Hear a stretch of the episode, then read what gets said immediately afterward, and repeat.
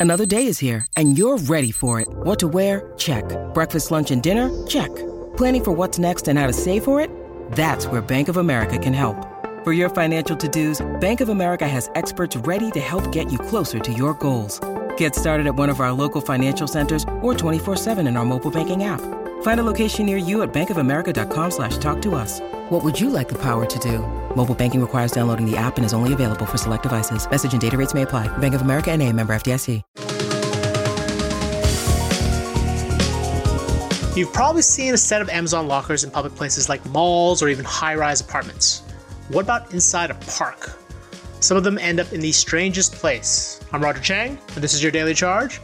With me to talk about the Amazon locker situation is CNET's e-commerce reporter, Laura Hautala. Welcome, Laura.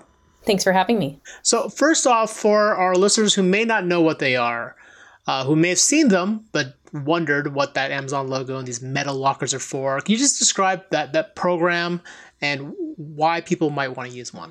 Right. So Amazon launched its lockers um, service about 10 years ago.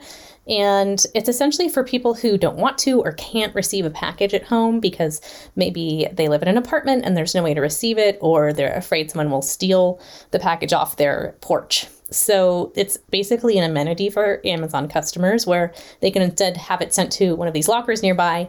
It has a touch screen, it's self-service. You you know enter your information and you get to open the locker and get your package. Um, so the idea is just to make that process easier for people who can't really receive deliveries at home so easily.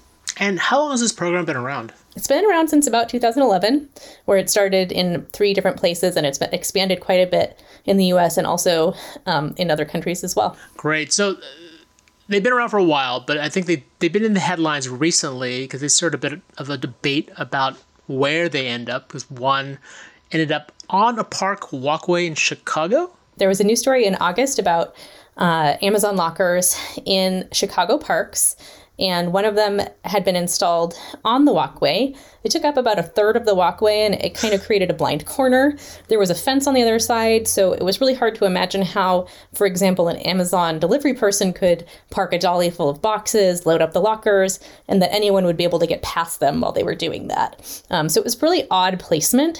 Um, that all wasn't the only issue that came up, though. There was also just the question of whether this um, amenity for customers of a private company should be there in the park. Um, Amazon is, of course, paying rent for that space, um, but you know it's a service for um, Amazon customers, not all park goers. Right, and if I'm going there to relax in the park, I don't know if I necessarily want these like big hulking metal lockers in my eye line. It's I, am just curious in your in your reporting, like how did they even come up with that location as a place to put a locker? That is unclear. There's kind of a sense that it was a mistake. I mean, Amazon was initially going to move it to a more appropriate location once the alderwoman serving that ward in Chicago and a bunch of residents complained. Um, but they have actually just removed it altogether and put the whole program on pause because this was one of 49 lockers that had already been installed, and there were going to be a total of 102 based on this um, agreement that uh, Amazon had with the Chicago Parks District. So that's on hold and under review right now. And, uh, you know, it was not clear kind of how it ended up there, but given the backlash and just sort of the you know physical barriers that it created, uh, it, it it didn't seem like the right place for the locker. Yeah, and what are some of the other strange or awkward places that you found lockers? Well, I was surprised to find that there are a lot of these lockers outside in general. Um, to me, like getting a lock, getting something that might be valuable from a locker outside seems like not necessarily safe, especially if it was dark and if there was no one else around. That wouldn't feel super comfortable for me. And also, you could see like if somebody wanted to steal from the lockers, that you know if they were unsupervised outside, that could be tempting. Um, I did find an example of that in Fresno where um, some lockers had been put along the side of a gas station convenience store and then were later vandalized. Um, and so a city council member there was not happy about that. And uh, since then, you know, they've added security and lights. The city council member told me it's actually serving as an amenity. But the original thinking was just kind of unclear of like, who would want to walk up to the darkened side of a convenience store at night to get, you know, potentially something valuable out of a locker. Right. If you ordered an iPhone or some sort of valuable electronic gadget, like I feel like that would be the last place I would want to go to pick up something like that. Yeah, but surprisingly, there are a lot of these like outside of 7-Elevens and that sort of thing. They're mostly, it's from what I can tell, inside, um, but they do exist outside as well. Um, and so I think you know what I've been able to tell is is if there is adequate lighting and security, it seems to be not causing complaints. But in that situation, it, it didn't work out. Um, the locker is still there, but that um, business wasn't able to put Amazon lockers in the next location that they opened. Okay, so yeah, the, I guess some of the outcry did have an impact. I'm curious if Amazon, if from your reporting, you got a sense that Amazon or I guess the clients who rent out the space take safety and security in consideration, or is it really just like I've got some space and I want to make some extra money? That was hard to find out. Um, Amazon hasn't gotten back to me on whether they're in charge of safety, whether the host organization is in charge of safety, uh, whether it's like a combined effort. Um, the owner of the convenience store um, said at a public meeting that Amazon managed the lockers. So uh, it's unclear if that means, you know, they're totally in charge of security. You would assume that it would be, you know, security cameras belonging to the convenience store that would be protecting it, for example. Um, so it's it's kind of unclear if, and also just in the planning process, like what does that look like? Do they at least talk with the store owners, you know, about the necessity of, of security and that sort of thing? And generally, from your reporting, like, do you get the sense that communities do want them, like communities and buildings, like they consider this a perk, or is this more of a I don't know if this is an annoyance because it takes up space, but like what what is sort of the general feeling for these these lockers?